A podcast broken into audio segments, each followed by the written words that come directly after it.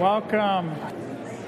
Well, I can see that we have no problem getting together and fellowshipping together. And that's really uh, what this, this place should be all about is God's church coming together and for us to come together into this place and to feel that it's a place that is of safety. We're amongst one another as uh, brothers and sisters in Christ. And we have this, uh, this bond that we have because of Jesus Christ. It's, it's why we can come together. Here's two churches merging together, and because of Jesus Christ, there's no wall, there's no separation. And it's incredible. We could, we could up, take us all here and go over to some other country and sit down with the believers there and do the same thing. Because it's the same Jesus Christ wherever we go, isn't it? And so, exciting. Uh, my name is uh, Greg Griffith, and uh, most of you we've already met. But I want to just say that the little bit that I've already learned a Force Hill Baptist a little bit of wandering around in this church and even being able to see some of the history that is all over this place. Uh, it's it, to me, I mean, it's exciting to see, just seeing some of the pictures and seeing some of the things that are still lying around there. But it tells me there's a lot of good history in this church. And I know a lot of you folks that have been here, you've been here for a long time and many years. And, and so here we are now uh, in 2015. And here I believe that the Lord, and I believe Pastor Steve believes the same way, that I believe that the Lord is bringing us together into this place. And I believe that He has a specific and a special work that he wants to do. He wants to revive something here that there's no deadness in the hearts of the people that we're gathering here. I believe that you guys are in love with Jesus Christ. You want to see something just of revival taking place in this place. That's not an issue of anyone's heart here because I sense that what's going on in your hearts is the real thing, that you guys are excited about this. And we're excited as a church. It totally took us off guard when we even became, we were made aware of this church and that you were considering letting this church go. And when we found out about it, we're thinking, you know what, Lord, we're open. I'm just open to what God wants to do. And if God wants to move, we've been looking around for a building pretty seriously for the last year. But even before that, we've been looking and, and nothing there, nothing. And here we are today standing here. And so we come with anticipation of what God has for us and what God's going to want to do. I want to uh, really thank Pastor Steve and his wife, just the little bit I've gotten to know them uh, both. By the way, I didn't introduce my lovely wife. There, there you go. She keeps me straight. There we go. And I, and I knew that she had a sense of humor when I talked to her on the phone for the first time when she was telling me you don't always answer your cell phone when she's trying to get a hold of you. And I thought, well, she's a good one. She fit in real nice. But uh, we, are, we are thrilled to be here. And as Pastor Steve said, we spent a couple of hours talking together, Kathy and myself, and we just had a wonderful time. I sense that the people in this church and the love, and even Pastor Steve, and the years of ministry that he's been in, and, and he's pastored a number of churches and moved his family all around this country or this state. And, uh, you know, uh, it just tells me this man has a passion for the Lord. And so, you know what? Uh, the work is continuing. That's, that's what's important to know. The work never ceases because God doesn't cease working. It's kind of like finishing up the book of Acts. It doesn't end there, it just, we're the continuation of the book of Acts. We're going to continue uh, this morning. I, I, was thinking about, you know, coming here and uh, coming together for this first time and thinking if I wanted to step away from the Gospel of Matthew, which I'm currently in, I, I, believe that, and I believe Pastor Steve is the same way. I believe in teaching expositionally. I believe in just taking a book of the Bible and going through it chapter by chapter and verse by verse. I think it's important. I think it's the way that we best learn the Word of God. But as I was thinking about it and where we were at in our text in Matthew, I thought, you know what? I think we're in a good place And so we're just going to continue on with where I'm already at in my teaching. And uh, if you could turn in your Bibles with me to the Gospel of Matthew, we're going to be in chapter 8, verses 14 to 27 this morning. And let's open in prayer. Father, I thank you so much for your goodness to us. Lord, I thank you for this church, Lord, that has opened their doors to Calvary Chapel Fellowship. And Lord, we come to this place this morning as two churches that are merging into one, Lord, to glorify you. And that's what this is all about. It's not about us, it's about you, and it's about lifting you up. And Lord, when we lift you up, you will draw all men unto yourself. And Lord, that's our desire, Lord, for this area that we're in, where this church is situated, Lord, that people would be drawn to you. I pray that you'd bless this study, open our understanding and our ears to hear. In Jesus' name we pray. Amen.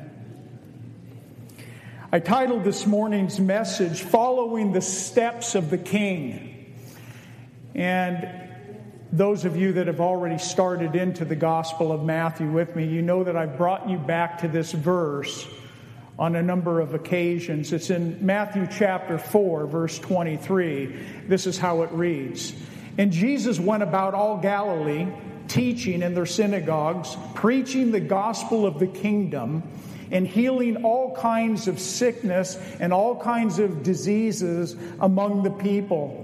Then his fame went throughout all Syria, and they brought to him all sick people who were afflicted with various diseases and torments, and those who were demon possessed, epileptics, and paralytics, and he healed them. Great multitudes followed Jesus from Galilee and from Decapolis, Jerusalem, Judea, and beyond the Jordan. And we learned that from that verse that there was really three parts to Jesus' ministry. It was a, a ministry of teaching, it was a ministry of preaching also to the unsaved, and it was a ministry of healing. And that was primarily what Jesus was here on earth for those three and a half years that he did. We finished his teaching in the Sermon on the Mount in Matthew chapters 5, 6, and 7, where Jesus came down from that mountain. He had his disciples, and a multitude of people were following after him. And as he came down, we're told in one of the Gospels that he came into a city. When he came into that city, he, was, he had a leper, an unclean leper that came to him and began to worship him. We know that this leper as he stood there before the Lord, humbled and really in faith, believing that God could touch him, the leper said, Lord, if you are willing, you can make me clean. And then Jesus put out his hand and he touched this leper, saying, I am willing, be cleansed. That's the heart of our Lord. He's willing and he wants to touch people's lives. Everyone that came to him, he didn't turn anyone away. That's the heart of our Lord. And we're told in the text that immediately his leprosy was cleansed. A miracle of God. God touched him and cleansed him. And I've been sharing that there's always a bigger picture in God's healing. He wants to heal physically, He wants to touch, but the greater picture that we need to see is that He wants people to be touched spiritually. He wants people to come to a, a saving knowledge of Him. Then he came into this village of Capernaum. And we're told that when Jesus had entered Capernaum, a centurion came to him, pleading with him, saying, Lord, my servant is lying at home paralyzed. He's dreadfully tormented. And Jesus said to him, I will come and heal him. That's our Lord. He just, he just has this desire to minister to the needs of people. How many of you have been touched by Jesus Christ? Not only spiritually, but even physically in your life. That you know that was the hand of the Lord, that He preserved your life yet another day. Now, this morning we come to verse 14 in our text, and we read this. Look in your Bibles. Now, when Jesus had come into Peter's house, he saw his wife's mother lying sick with a fever. And so he touched her hand, and the fever left her, and she arose and served them. Uh, the Jews during this time, and I've shared that these miracles that we're reading about here in chapter 8, uh, they're pretty incredible because lepers under the law were to be kept at a distance. And for Jesus to touch a leper would have been really a, a breaking of the law. And then we have the centurion that was a Gentile. And Gentiles had no part in God's plan.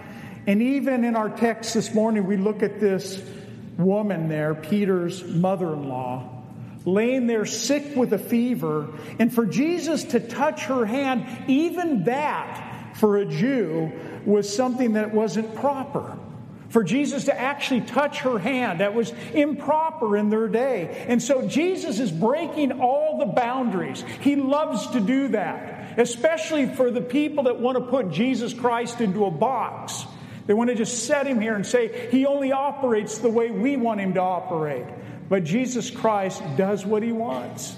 He, he can do whatever he wants and how he wants it. And that's important for us to know. All three of the synoptic gospels, which are these Matthew, Mark, and Luke. We also have John, that's one of the gospels, but the synoptics are Matthew, Mark, and Luke because of the similarities of stories that run through the storyline, but with three different authors. And so, whenever you're studying and you're looking at the Gospels, it's always good to go back and forth between the Gospels because there's little bits that you pick up from this uh, narrative than you do from another one. And so, it's good to look around in the, the Gospels and find the ones that have the same parallel stories. We have that here in this particular story of Peter and his house and his mother in law being healed. As a matter of fact, all three of the synoptics contain this story. But it uh, appears from Mark's gospel that when Jesus had entered into Capernaum that day that he came in with his disciples into this small city and then he went to the synagogue. This was customary. This is something that he would have done. As he traveled around the, the area of Galilee, going into the various cities, he would go into the synagogue. And there would be an audience there. There would be an opportunity for the Lord to begin to, to speak and to preach and to teach there, even in the synagogue. We know that as he came into this city, according to Mark's gospel, that it was on the Sabbath day, which was Saturday. We read in Mark 123 that as Jesus came into the synagogue, it says that there was a man that was there in the synagogue that day with an unclean spirit. In other words, this, this man here, I believe, was a demon possessed man. Now, think of this he, he's in the synagogue. Here's a demon possessed man within the synagogue, within the church. And we read in Mark 121, then Jesus and his disciples, they went into Capernaum and immediately on the Sabbath, which is Saturday, they entered the synagogue. And there Jesus taught. And the people were astonished at his teaching, for he taught them as one having authority and not as the scribes. Now, what's interesting is these are the same words that we finished up the Sermon on the Mount with. As that multitude and the disciples heard Jesus there uh, preaching the, the most important message and sermon, if you want to call it, that he ever preached to them, or every, that he ever taught to them, and they were amazed. He taught with such authority. We've never heard teaching like this. And here it is again. These people in the synagogue there, they're astonished at his teaching. What's astonishment look like? I mean, I just see their faces looking at Jesus as he's speaking, and they're just drawn in to the things that the Lord was saying. And it says, Now there was a man in their synagogue with an unclean spirit and he begins to cry out, saying, Let us alone. What have we to do with you, Jesus of Nazareth? He's asking a question. This demon is asking a question through this man. Did you come to destroy us? I know who you are, the Holy One of God. That's the, the demon possessed man saying that to Jesus in the synagogue. But Jesus rebuked him, saying, Be quiet and come out of him. And don't you love that? Be quiet and come out of him. I love that. The Lord is just in total control of everything. I don't think that he was put off, surprised, anything. It just be quiet. And when the uncom- uh, unclean spirit had convulsed in him and cried out with a loud voice, he came out of him.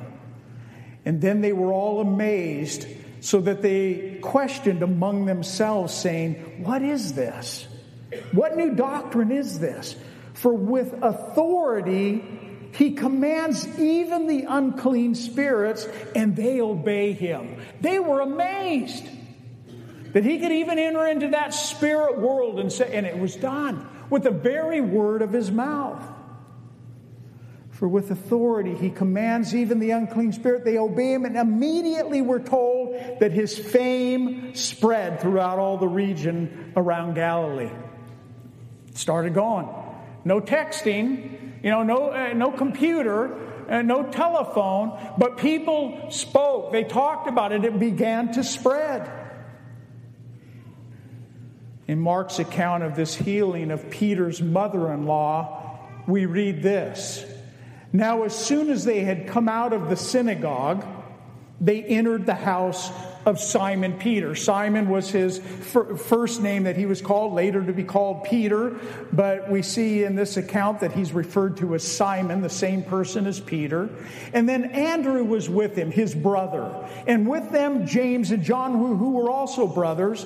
But Simon's wife's mother lay sick with a fever and they, speaking about the disciples, came to Jesus and told him about her at once. So they enter into this house. I showed our church that picture. They have actually believed they have found that house of Peter. But they, uh, they come into this, uh, this house and then they come to our Lord and told him about her at once. So Jesus comes over and he took her by the hand in this account and he lifted her up, and immediately the fever left her. And then it tells us this something that's really interesting and important. Then she just begins to serve them. She starts serving Jesus and the disciples in this house. She's just been miraculously healed in a very moment. And she immediately, we're told, begins to serve. Pretty incredible, isn't it? That speaks something to me. That when God does something great and powerful and something in our life, when your life got changed when you gave your life to Jesus Christ, what did you want to do? I just wanted to go out and tell somebody about Christ. I just wanted to go out and do something for the Lord. God changes people's lives, He changes hearts. From Mark's account, we see that Peter, Andrew, James, and John were also in this house with Jesus. I want you to get this. This is the bigger picture. The bigger picture is yes, Jesus healed her of this fever, and a miraculous miracle was done, but those disciples were there to observe, to see what the Lord had just done. Remember, I shared last week in our church service that this day in Capernaum was going to be a very busy day? Well, it was. And so I want you to get into your mind that what has happened here, coming out of that synagogue and that demon possessed man was delivered, that in itself might have been for the most of us here, hey, I'm done for the day. But here we go off into Peter's house, and now all of a sudden, this woman with a fever, and now she's raised up, and now she's serving us. I mean, that's an incredible day, let alone the leper before they even made it into the city. These disciples were being put to the very test of what it meant to really follow in the footsteps of Jesus. He also writes this gospel that Jesus came and he took her by the hand and lifted her up. Incredible. Notice that the healing was instant. It wasn't like you know, the, it just started coming down. We're watching the thermometer. Instantly, this woman was healed. And immediately she got to her feet and began to serve. It was like she was regenerated, renewed with strength, and she just went about serving. In Luke's gospel, we read in chapter 4, verse 38 Now Jesus arose from the synagogue and entered Simon, Simon's house, but Simon's wife's mother was sick, and it tells us here with a high fever. And they made request of him concerning her, so he stood over her, and we're told in this account that he rebuked the fever.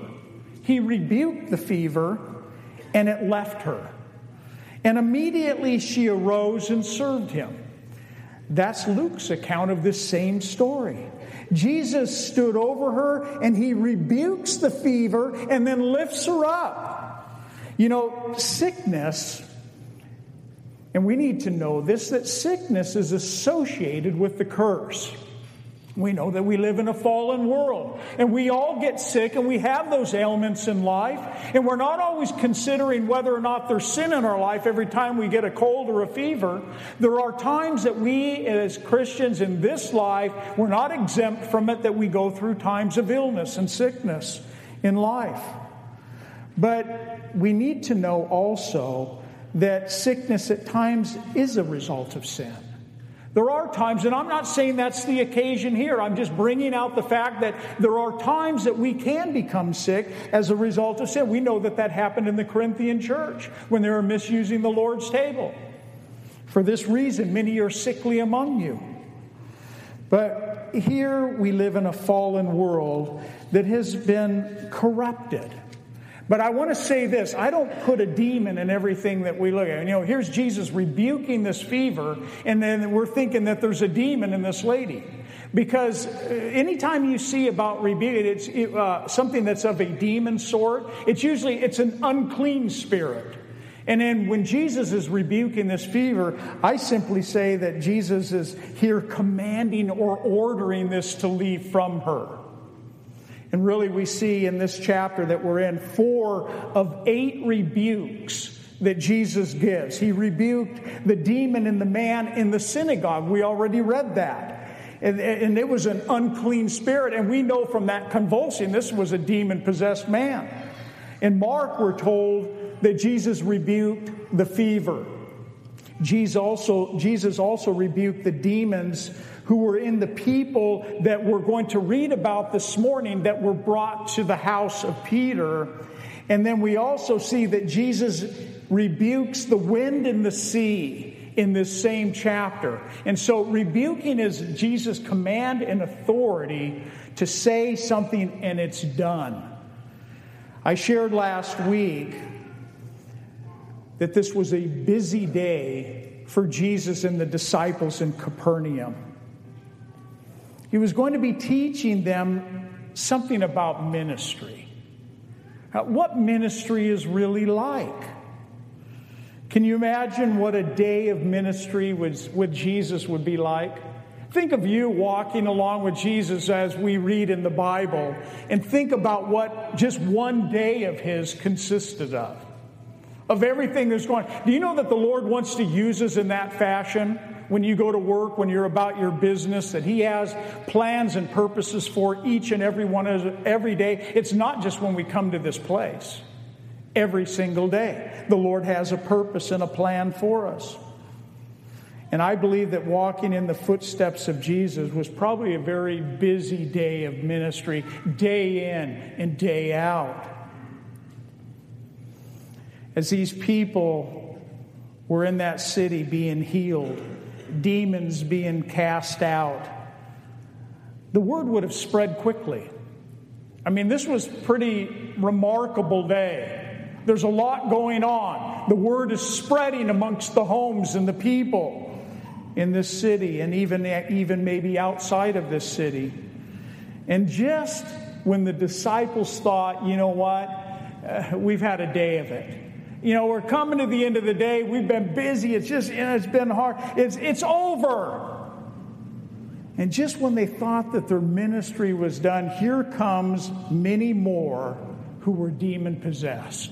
Whoa. I mean, that, I mean, I would have loved to have been there, but I could feel the intensity as I read even these stories. But you know what?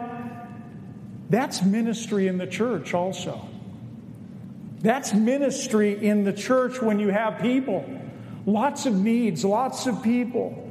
But Jesus is here in this story, I believe, doing not just a healing, not just a casting out of a demon, but he's also teaching his disciples about ministry and what it means to follow in his step. How many of you have come to know that this is true?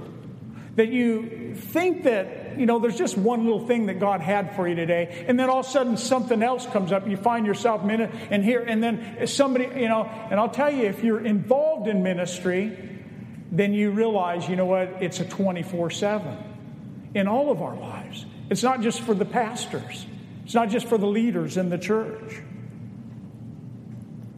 Look in your Bibles at verse 16.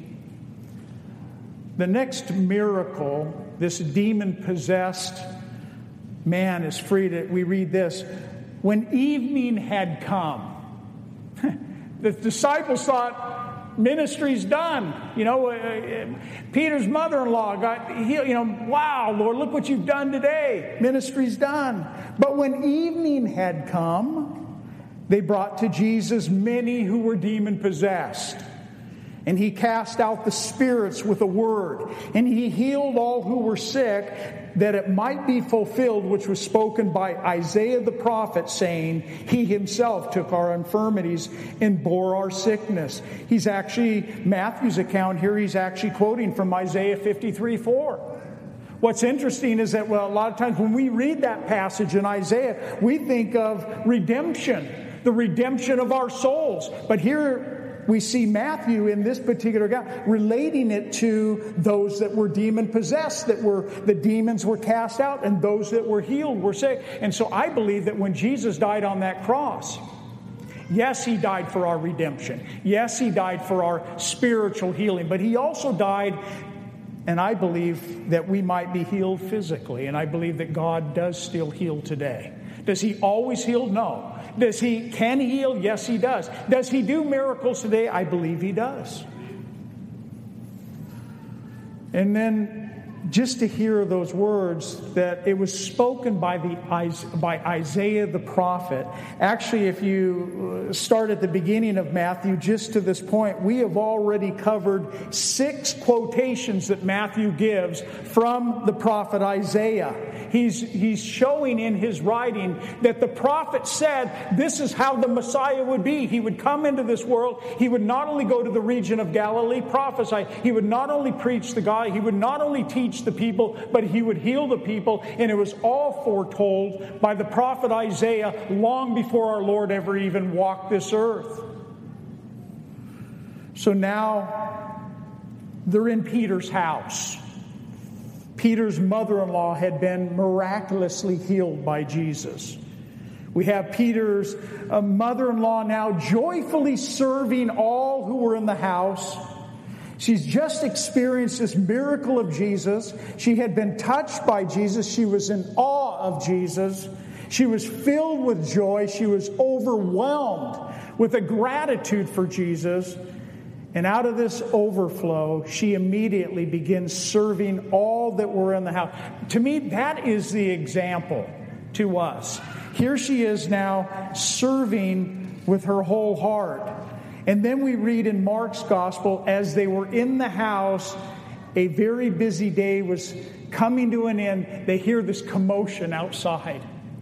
Just get this picture in your head. They hear this commotion of people outside, and maybe they looked out the window. And as they look out the window, they see this whole crowd of people standing there at Peter's door. I thought ministry was done for the day. And now we have this whole gr- crowd of people that are standing here. I would have loved to seen the faces of the disciples as they were, you know, just standing inside that house maybe still, looking out and seeing this crowd of people out at the door and thinking, I, have seen that kind of face in ministry. I thought we were done. I thought this was it. And here we are, and the Lord, all that came to him, and he never cast out. He never said, No, we don't have time, our day's done. If you want to be in ministry, if you want to follow Jesus' steps in your own personal life, then you need to be ready to put your hand to the plow. You got to be ready. Because to follow in the steps of Jesus, to put your hand to the plow, it's what he calls us as believers to do, not just a select few. Mark's account tells us in chapter 1, verse 32, that at evening, when the sun had set, so the sun's going down, they brought to Jesus all who were sick and those who were demon possessed, and the whole city was gathered together there at the door.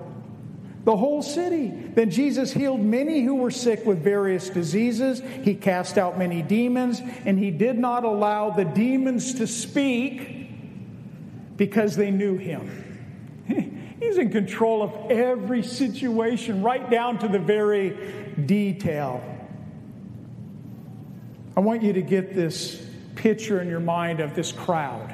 It's estimated that that city of Capernaum could have had a population of about 1,500 people.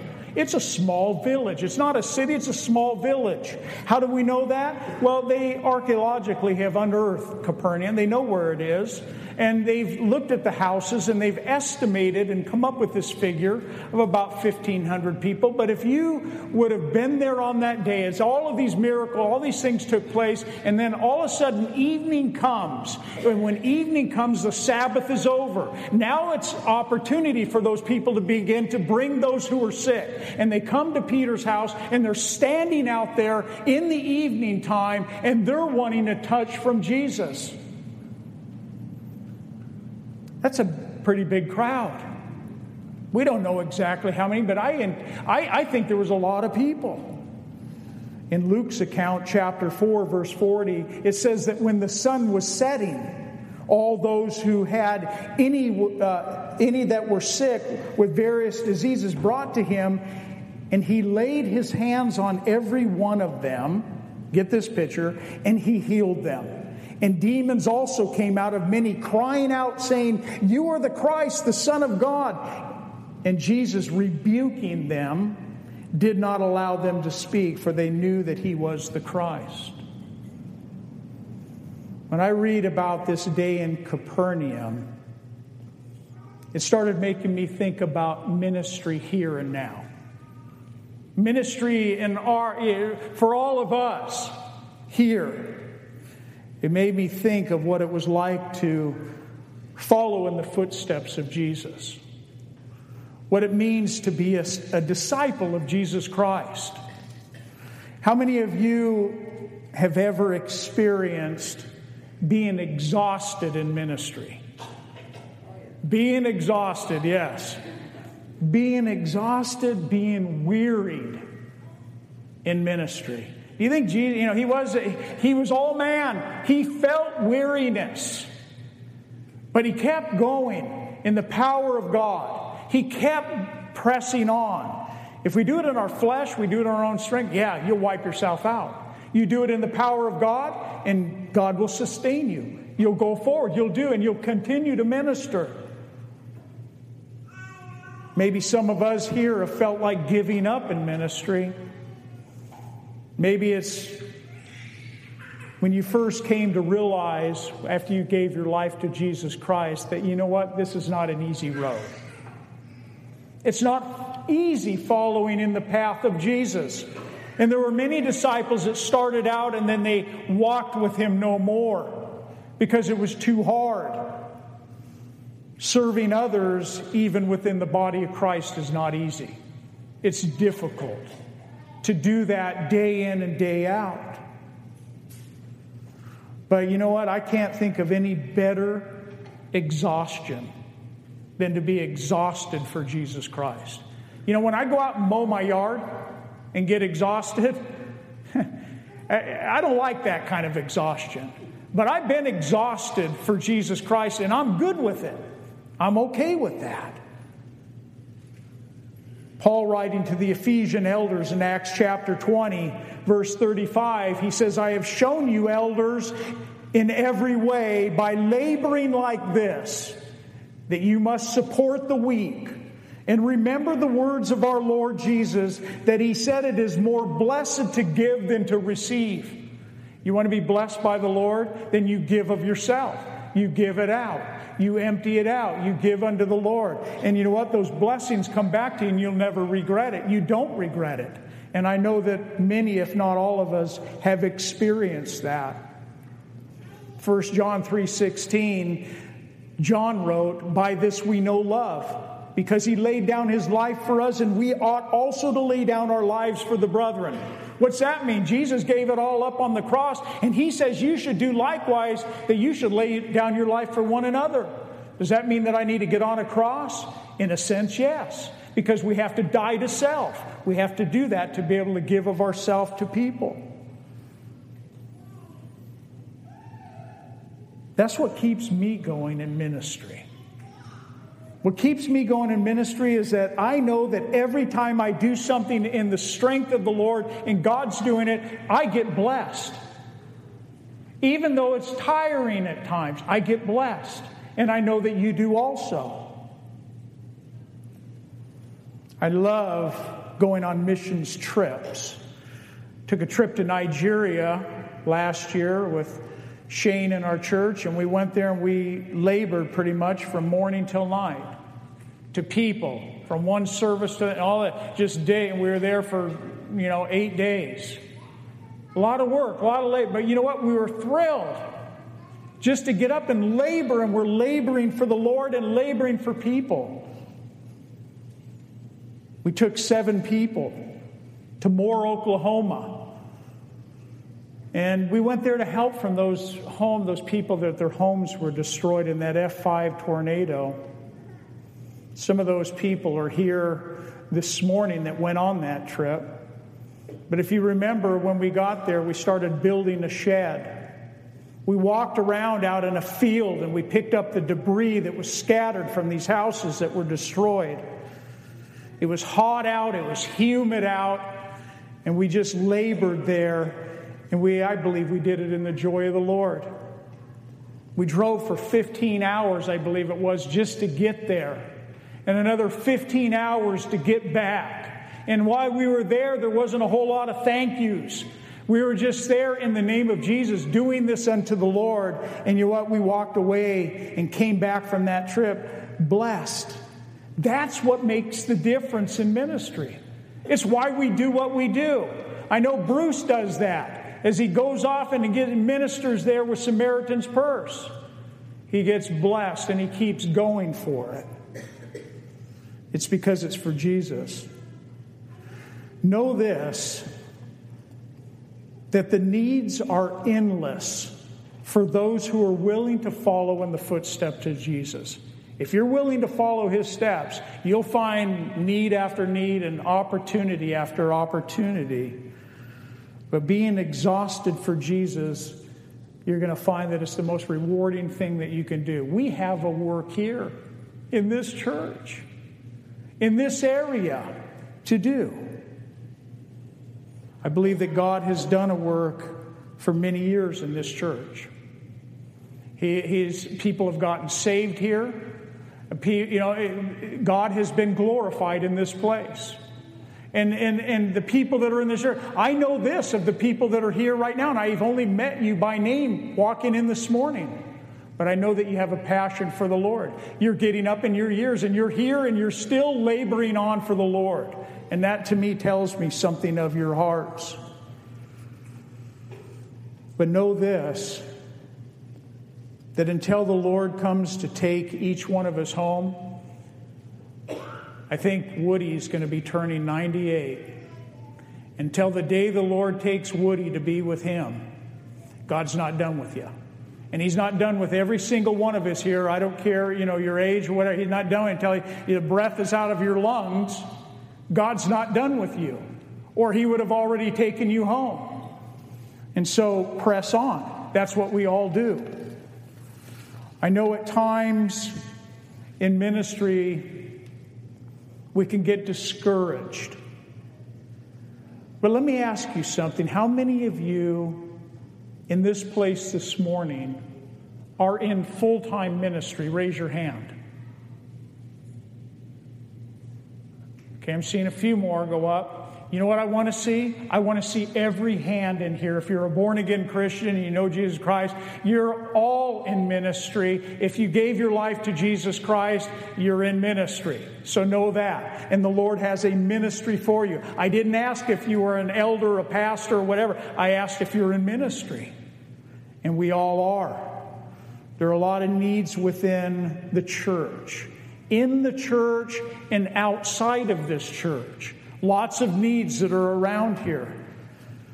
Some of us in our fellowship, Calvary Chapel, are involved in children's ministry, working with our children, working with our youth. But let me ask you are you giving it all, your all? Are you giving it your all in our Sunday school? Are you giving it up because you love Jesus Christ and you just want to serve these children? Or is it a trial for you to make it to Sunday school and to teach our children?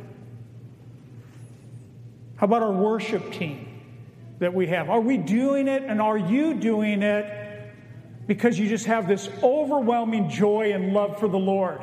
And when you get up in front of God's people, that your heart is prepared, and Lord, I'm just here. I want to lead these people into your presence because of the overflow that's coming out of my heart. That's the way it should be. We don't come to this place and come to church just kind of do our thing and then leave. If we don't believe that we've come here to touch people and be touched by the Lord, then we've just wasted a couple hours of the day.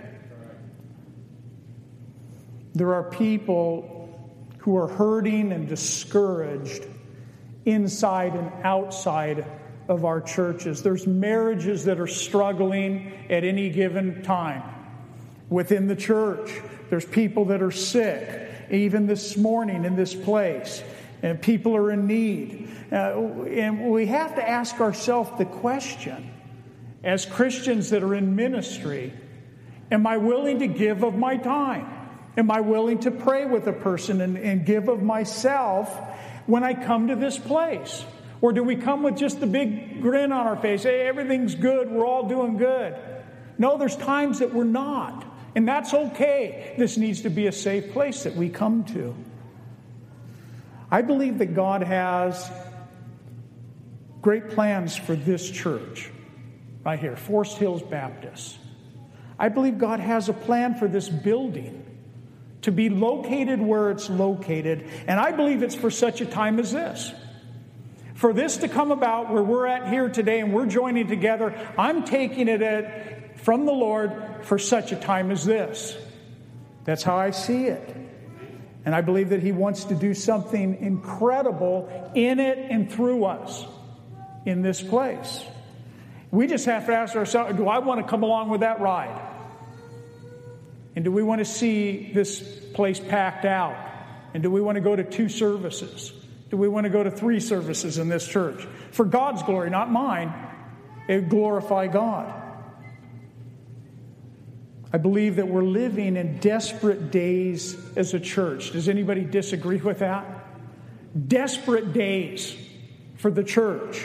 Uh, you know, there's a lot going on in, in the church today. There's a lot of people that are actually bending under the pressure from other churches that are beginning to wane and to fall away and to compromise the Word of God morally in every other way. Even within the church, there's people that are coming at just what they can get out of it and not what they can give. We're living in desperate days as a church. But you know what? Those of us that are in love with Jesus Christ and don't want to do anything other than just to be used of Him and love Him and to see people grow through His Word and to come to this place and to go out of here different people every week, you know what? We have hope. We have hope to take out when you leave this place. You see, this is a place to come to. We'll call it a workshop. And when we're done here in this place, then we have to go out for the other six days of the week, it's six and a half days, and just say, Lord, what do you have for me now that I've drawn closer to you? As a pastor of Calvary Chapel Fellowship, I often sit as I'm preparing to teach, and I have this overwhelming desire in my heart to see the people in this church falling in love with Jesus. Because I know this that I can get up here and I can give a message and I can say whatever I'm saying, but I'll tell you, if you're not being touched with the love of Jesus in your heart through God's Word and knowing Him through His Word, then it doesn't matter how well I can put a message together and what I can say to you, it's not going to have an effect. But if your heart is affected by Jesus Christ, I'll tell you what, you're going to go out of this place and you're going to impact people. And that's what I, that's what I want to see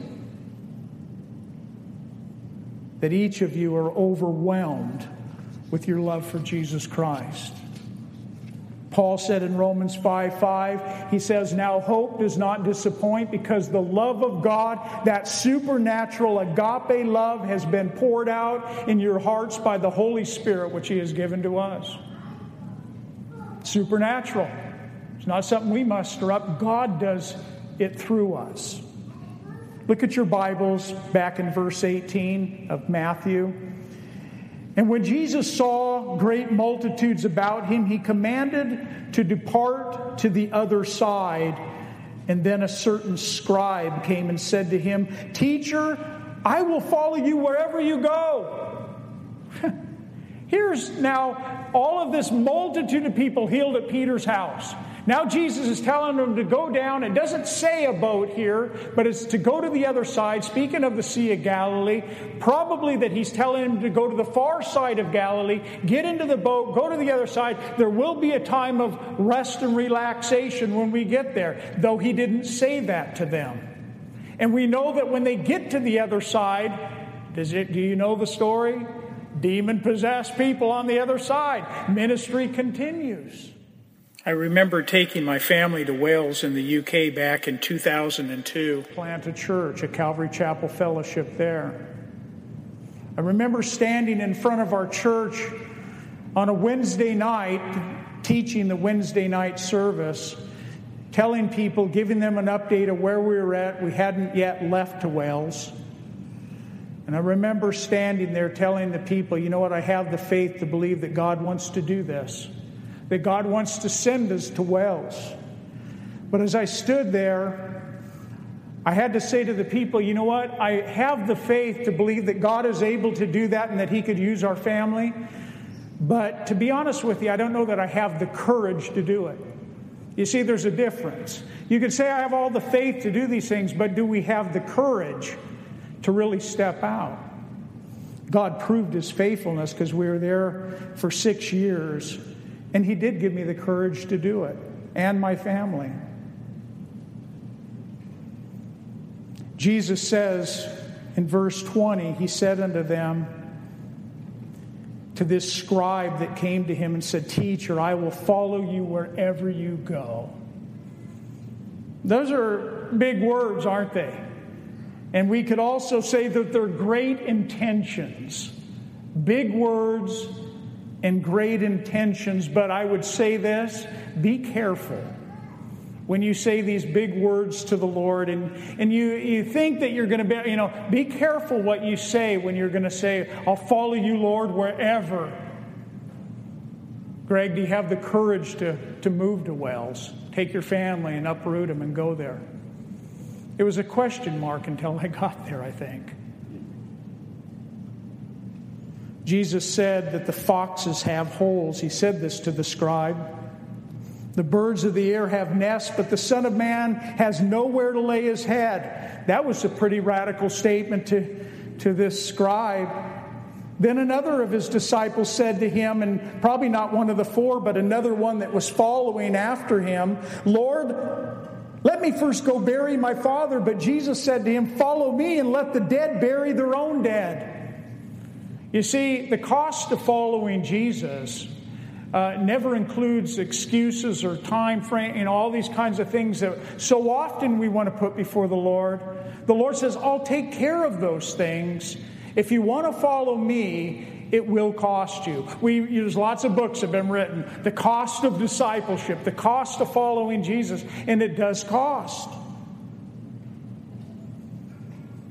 In Luke 9:57 we read this, now it happened as they journeyed on the road that someone said to him, "Lord, I will follow you wherever you go." And Jesus said to him, "Foxes have holes and birds have uh, birds of the air have nests, but the Son of Man has nowhere to lay his head." Then he said to another, Follow me. But he said, Lord, let me first go bury my father. And Jesus said to him, Let the dead bury their own dead, but you go and preach the kingdom of God. And then another, and this is in this gospel, it gives a third excuse. And another also said, Lord, I will follow you, but let me first go and bid them farewell who are at my house. But Jesus said to him, No one having put his hand to the plow and looking back is fit for the kingdom of God. Jesus, on the day, this day in Capernaum, was not only healing and touching lives, but he was also teaching his disciples and showing them by his example what it looks like to follow in the footsteps of Jesus. You want to have a day with Jesus? You want to have a day with just follow in my steps for a day. Do you see the, the scribe coming up with all the right intentions? He must have even had enough faith to approach Jesus to say those words, I'll follow you wherever you go. But when it came down to it, it doesn't tell us if he did or didn't. But the point, I believe, of what Jesus is saying here is that it costs to follow in my steps. Count the cost of what it means when before you say the words, I'll follow wherever you send me, Lord. Another test comes. We see it in verse 23, and we're drawing close to an end here. Jesus calms the sea. And the bigger picture to this part of the story, and I think it all is in line with this following Christ, is that he's going to talk to them about the issue of faith. We read in verse 23 that when Jesus got into the boat, his disciples followed him. And then uh, suddenly, or out of nowhere, we could say, a great tempest arose on the sea so that the boat was covered with the waves. Get this picture in your mind. This is a storm. This is the winds coming down through the passes. They're coming down onto the Sea of Galilee, whipping up the water down there to the point where it's rocking this small wooden boat to where it was almost ready to be swamped. These are fishermen in the boat. They knew that that Sea of Galilee. They knew what it was like to be out on there. This wasn't new. So this tells me this was out of the ordinary. This was all about, about ready to swamp the boat. Here's Jesus, we're told, sleeping in the boat. That means that they got into the boat. They went out for a bit, no storm going on. I don't think they got in there it was just blazing storm going on. They got out there. Jesus is fast asleep in the boat, and here it comes. Suddenly, they're out there, possibly in the middle of this thing. And here's Jesus asleep in the boat. Then his disciples come to him and awoke him, saying, Lord, save us. We're perishing. You know, get, get the picture in your mind. Here's Jesus asleep in this boat. And can you see the terror on their faces? These are fishermen. They're not, they're not wimpy guys out on the water but they have this terror in their face. They wake him up. How can he be saved? They might even said, Look, he's sleeping. We're going to die in this boat or in this sea. They're full of fear. And so they wake him. But he says to them when he wakes up, This was ordained of God. This is God's plan. This is God's timing. And this is what he says Why are you fearful? O ye of little faith. Notice he didn't say, oh, oh ye of no faith. He said, Oh, ye of little faith. Your faith isn't about that big right now. You've seen all the miracles that we just did in Capernaum. You've seen me cast out demons. You've seen all these things. And now we're about, you're saying we're going to perish in this boat? How many of us have done that? Well, one moment, great faith. Next hour, we're, no. We're, we're questioning God that He could even do this. We're told in verse 27 so the men marveled. Here they are again, marveling, saying, Who can do this? that even the winds and the sea obey him. You know, fear is the absence of faith. Remember that. Fear is the absence of faith. Perfect love casts out all fear. And we need to ask the Lord, Lord, increase my faith that I can trust you in the storms, even when things get tough. Jesus is saying and showing these disciples by his very life and example get into the boat. We're going to go across, we're going to go to the other side. And just by his example here, he's teaching them a lesson. You say you're going to follow me and that you're a follower of me. Well, there's going to be storms as you go. There's going to be difficult times for you as a believer and as a follower of Jesus Christ. Anybody, uh, we all know that. But God is faithful, and that's the important. He's going to be the faithful one to get us to the other side. Next week, as we finish up this study, in chapter 8 anyway, we're going to get to the other side. We're going to see that there's two men that come out of this cave demon possessed. I mean, think what these guys have been through. A whole day in Capernaum, now it's, you know, a whole night, and now we're on to the other side of the sea, and here's these two demons coming out of a cave there on the other side. When does it end? A day with Jesus, a difficult road at times, but one that you could never say, God, it wasn't worth it. You know, as all the difficulties of moving my family to Wales, six years there, I, I, I, say it was the best thing that God ever did for my family. We went over there and served Him there in a very difficult part of the world as far as the gospel's concerned. But I wouldn't change it for anything. God brought us to North Carolina, you know, a little over five years ago. Here we are. I, I could have never imagined. We started in a school with five of us sitting in a circle like we were a church, but we weren't a church. And here we are now, here. Incredible. It's what God does, it's what God wants to do. We're told in closing that the people were astonished at Jesus' teaching. They marveled that the demons obeyed his voice. They marveled that even the winds and the sea obey him. That's incredible. They were amazed. We also learned that following Jesus is not going to be an easy road. My prayer for all of us, when I say all of us as a church, I can say that because there's no difference between saying, you know, Forest Hill Baptist and Calvary Chapel Fellowship in God's perspective of things. He sees one body of Christ that loves the Lord, that has a purpose in this life to run hard until we stand before the Lord. And that we can all say we're all on the same page. Now we just have to ask ourselves the question what does God want to do in this place? Let's pray. Father, I thank you uh, for drawing us, Lord, to this place. I believe that you are in this place this morning. Lord, this is your house. These are your people. And Lord, we just want to glorify you. Lord, if there's anyone here that is hurting, if there's anyone that's away from the Lord and not walking with you, Lord, that even now they would turn their hearts, Lord, in repentance and turn to you and just say, God, forgive me. Stir my heart afresh. Revive me, Lord. I feel like I'm dead. Revive me inside. Make me alive again. And Lord, that we would count the cost of what it means to follow you. Lord, we thank you. Pray that you would fill us afresh with your Holy Spirit. We pray that you would bless the food that we're going to partake to our bodies.